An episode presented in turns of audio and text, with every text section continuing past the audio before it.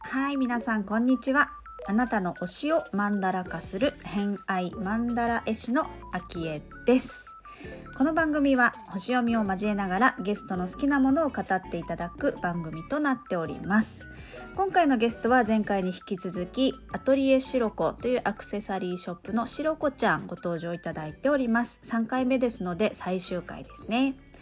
えー今回お話しいただいた内容なんですけれども、まあ、2回目の前回のあの最後の方は私の体のリズムと星のリズムで合ってるところありますかみたいな質問にうーんっていうふうに、えー思いあぐねている私で終わったその続きからとなっております。まあ、いろんなね東洋占星術だったり、まあ、ゲッターズさんの話だったりとかですねそういったものからちょっとお話をさせていただいて、えーおりますのであとはお友達紹介とかねインテリアのお話なんかもしていただいております。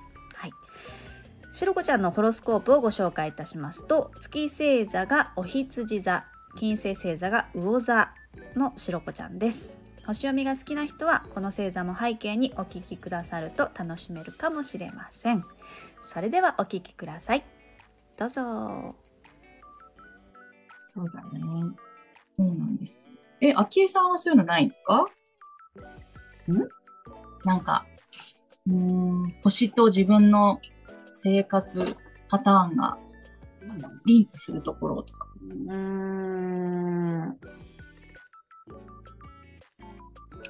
星なんか三名学も聞いたりとかしててうんうん。三名学私毎年だいたい6月ぐらいに調子を崩すんだよね。ねそれはうんうんなんか毎回だから気づいてて、うんそれはなんでなのかなっていうのはその三名学上だと、うんそういう時期67月が私は毎年、あのー動いちゃいけない月だからっていうのが分かって、えーそこで家族のも出したんだけどう家族は秋口なんだよねんうだんか、ら6月から、うん678910月までかなそこはもう家族では動かない、だから旅行に行かないっていうふうに決めてて。ああ、へえ、面で白去い。年4月に旅行行ったんだけど、その時はもう全員元気で、うん。そう、超ハードスケジュールだったけど、帰ってきても元気だったから、へえ。それを調べてたらそこはすごく良い時期で。へで、え。 6月から、うん初夏から秋初秋ぐらいまでの期間は、本当にみんな結構ね、アレルギーうでん湿疹が出たりとか、みんなしたりとか調子悪くなるから、うん。動かない。っていうのがわか、はっきり分かると、へー、計画も立てやすい。立てやすい。うんえー、面白い。私も見てみよう。三名そ画う。そう、天中殺がいつか。細木和子さんのやつ。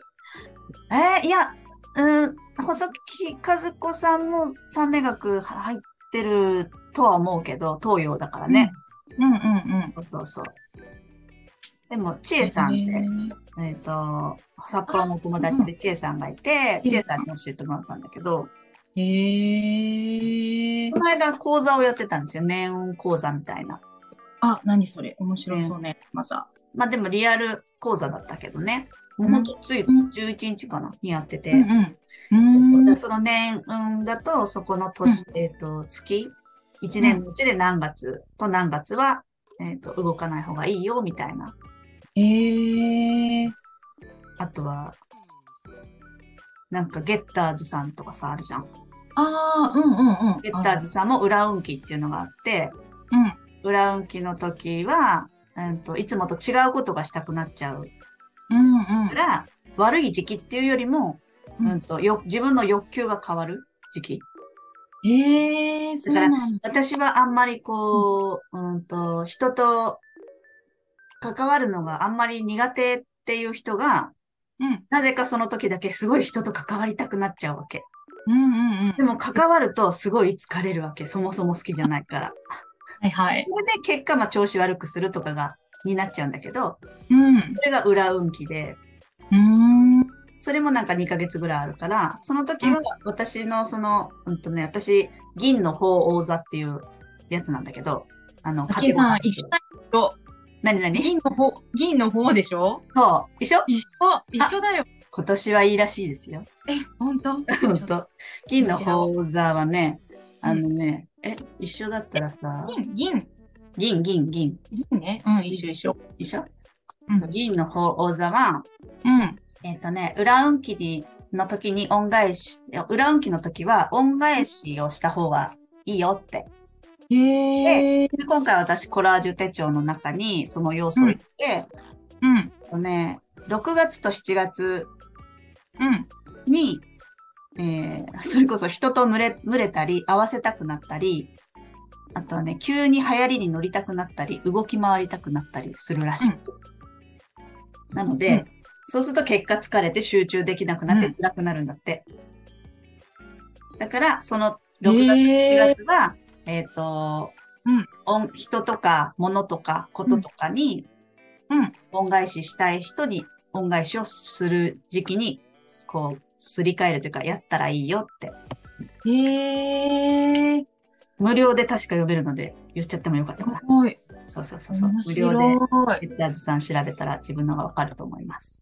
い。へえ。っていうう、なんかそういうリズムもね、いろいろこううんうんそういう東洋もあれば西洋もあって、うんうん、うん。私は星読みが好きだけど、そうやって周りにいっぱいいるから、リズムが、うんでも意外とやっぱりね、星とリンクしてて面白いんだよね。面白いよね。いろんなものリンクしててね。そうそこの接点を見つけるとまたね、面白いから。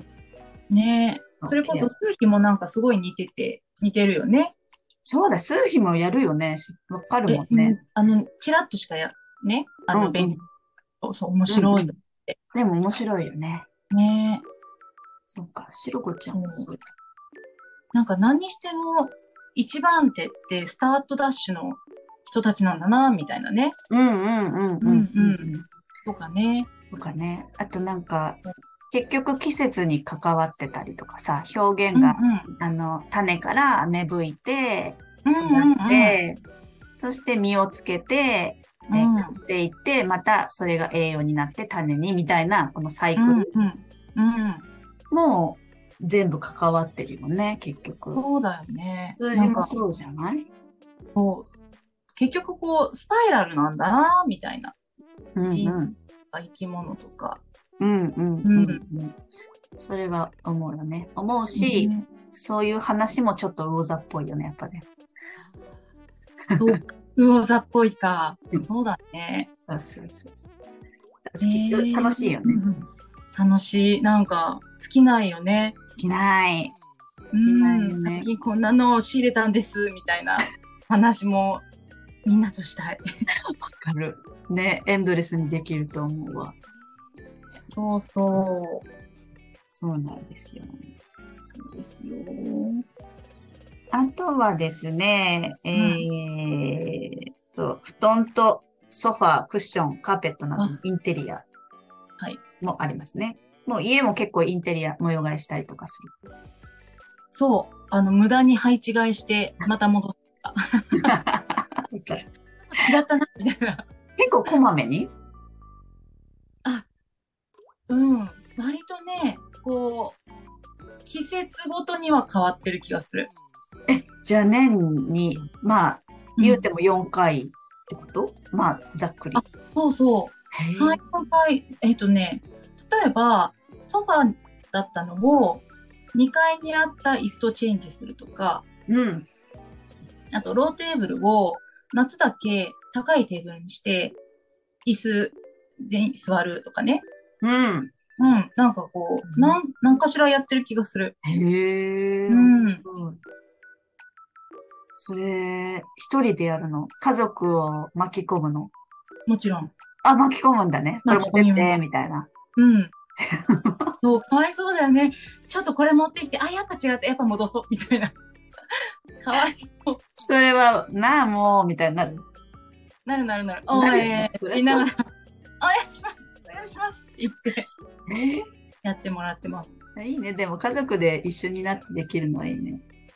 そうね、そう。なんか、でもインテリア変えたくない夏はちょっと風通しのいいものにしたくないわかる。私も結構こまめ。だけど、北海道に来てからは、あのうん冬はやっぱり動かさなくて、うん。あ春とともに私、やっぱりねやりたくなって、あの、あー。全部開けっぱなしでやりたい人だからう、んうんうん。そう、春になると動き始める。あの、 広島に住んでたことが7年ぐらいあって、ええうんうん。で広島に住んでた時は、 もう、うんあの、家の中のうん。図面と家具を、うんえーきちまんとさか。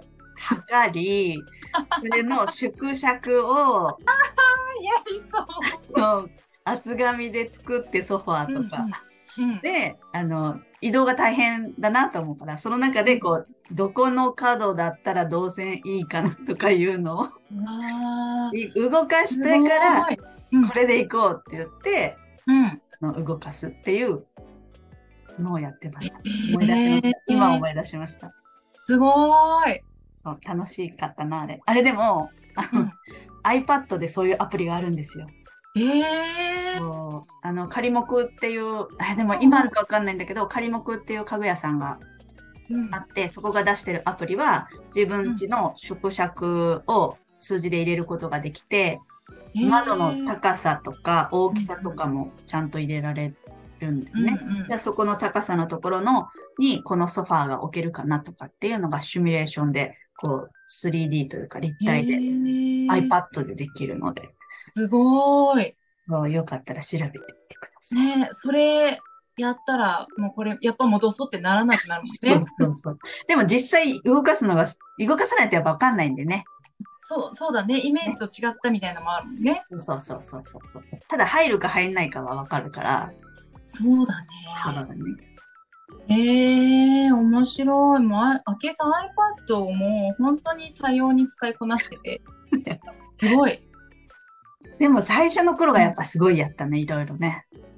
今はなんかもうへー定番化してきてるから、あうんうの、ん。試すっていうよりは、それどういう使い方しようかなみたいになってるけど、うんうん。そうでもね iPad も楽しいよね楽しい、楽しいし、なんか本当水亀座の人が作ったのかなって思うもんね。そのねもの自体をねそうそう、物自体はね。絵も描いてる絵もね、あ、まあちょいちょい描い、うん、描いてるっていうか、こうメモしたりするときね、グッドの、うん自うん、うん、そうあやっぱりね己にちょいちょい描いたりはする。そううんだね。ひろこちゃん、絵上手だからね。そう。なるほねど、ね絵も描けるもんね。うん、そうそう。うね、ん。魔法の板ですよ。魔法の板ですよね。はい。はい。じゃあ、ここからは、えー次に聞いてみたいお友達を紹介していただきたいんですが、はデいー。タを紹介してくださいますかはい。えっ、と、私が紹介したいのは、えっ、とよも、弱みを見つけて発揮させるコーチのわさめかよちゃんです。かよちゃん。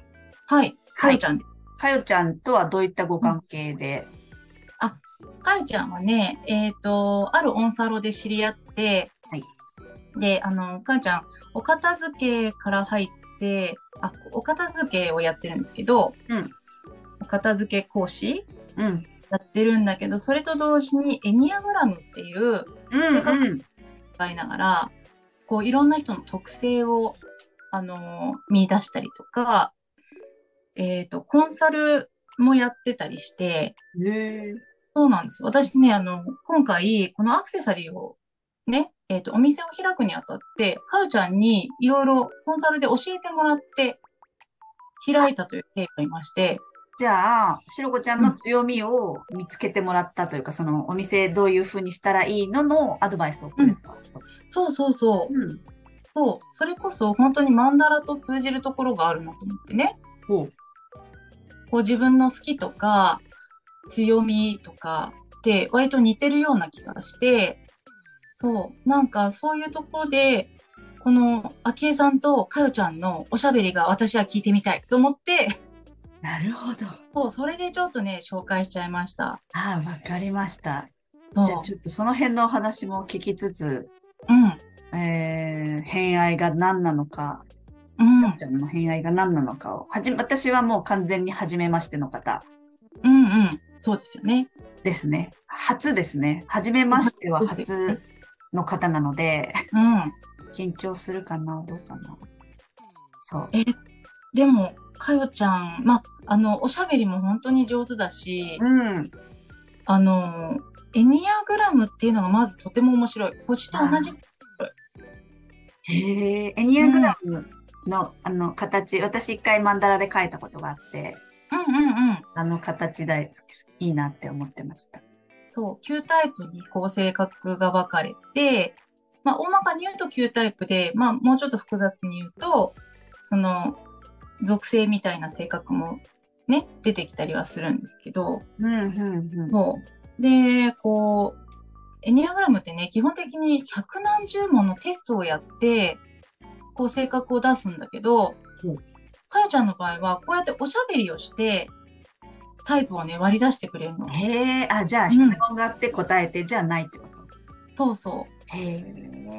そうなんです。またそれがこういろんな過去の深掘りにもつながるし、そう、私ってこういうの好きだったんだとか、あ、これって苦手だと思ってたけど強みなんだなとか、そう、あのさっき言ってた浮遊感みたいなのを、はいはい。ね、そう、私はちょっといけないと思ってたけど、別に悪くないんだみたいな。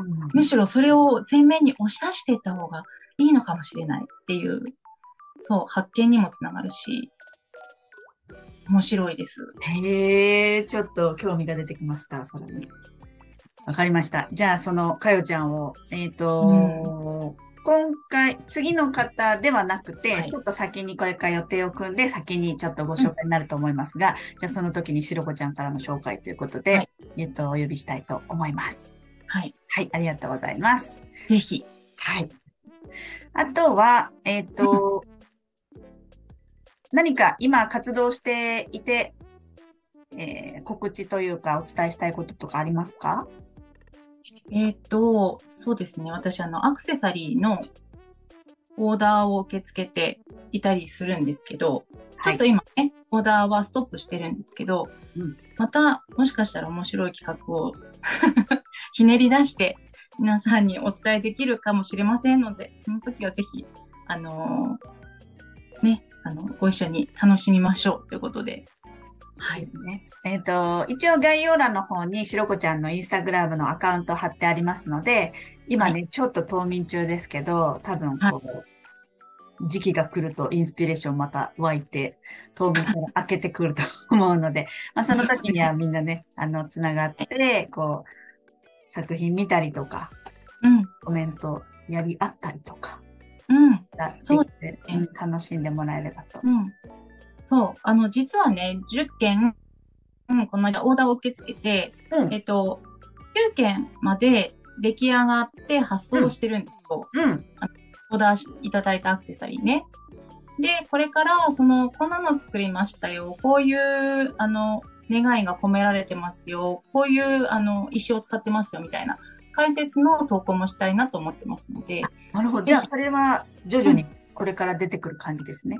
そうなんです。あの、徐々に出てき ます。徐々に。あの、キーワードは、ゆっくりゆったりです から。あ、そうなんです。そういうことだよね。ゆっそくういりうしまこす。とだよね。はい。わかりました。じゃあ、それは私も楽しみにしております。石、石のこととかね。そういうのもきっとあそうね書いてくれてると思うので、はい。楽しみにしております。はーい。はい。今日はご出演いただきありがとうございました。ありがとうございました。楽しかったです。楽しかったです。しろこちゃんでございました。ありがとうございます。はーい。ではでは。では。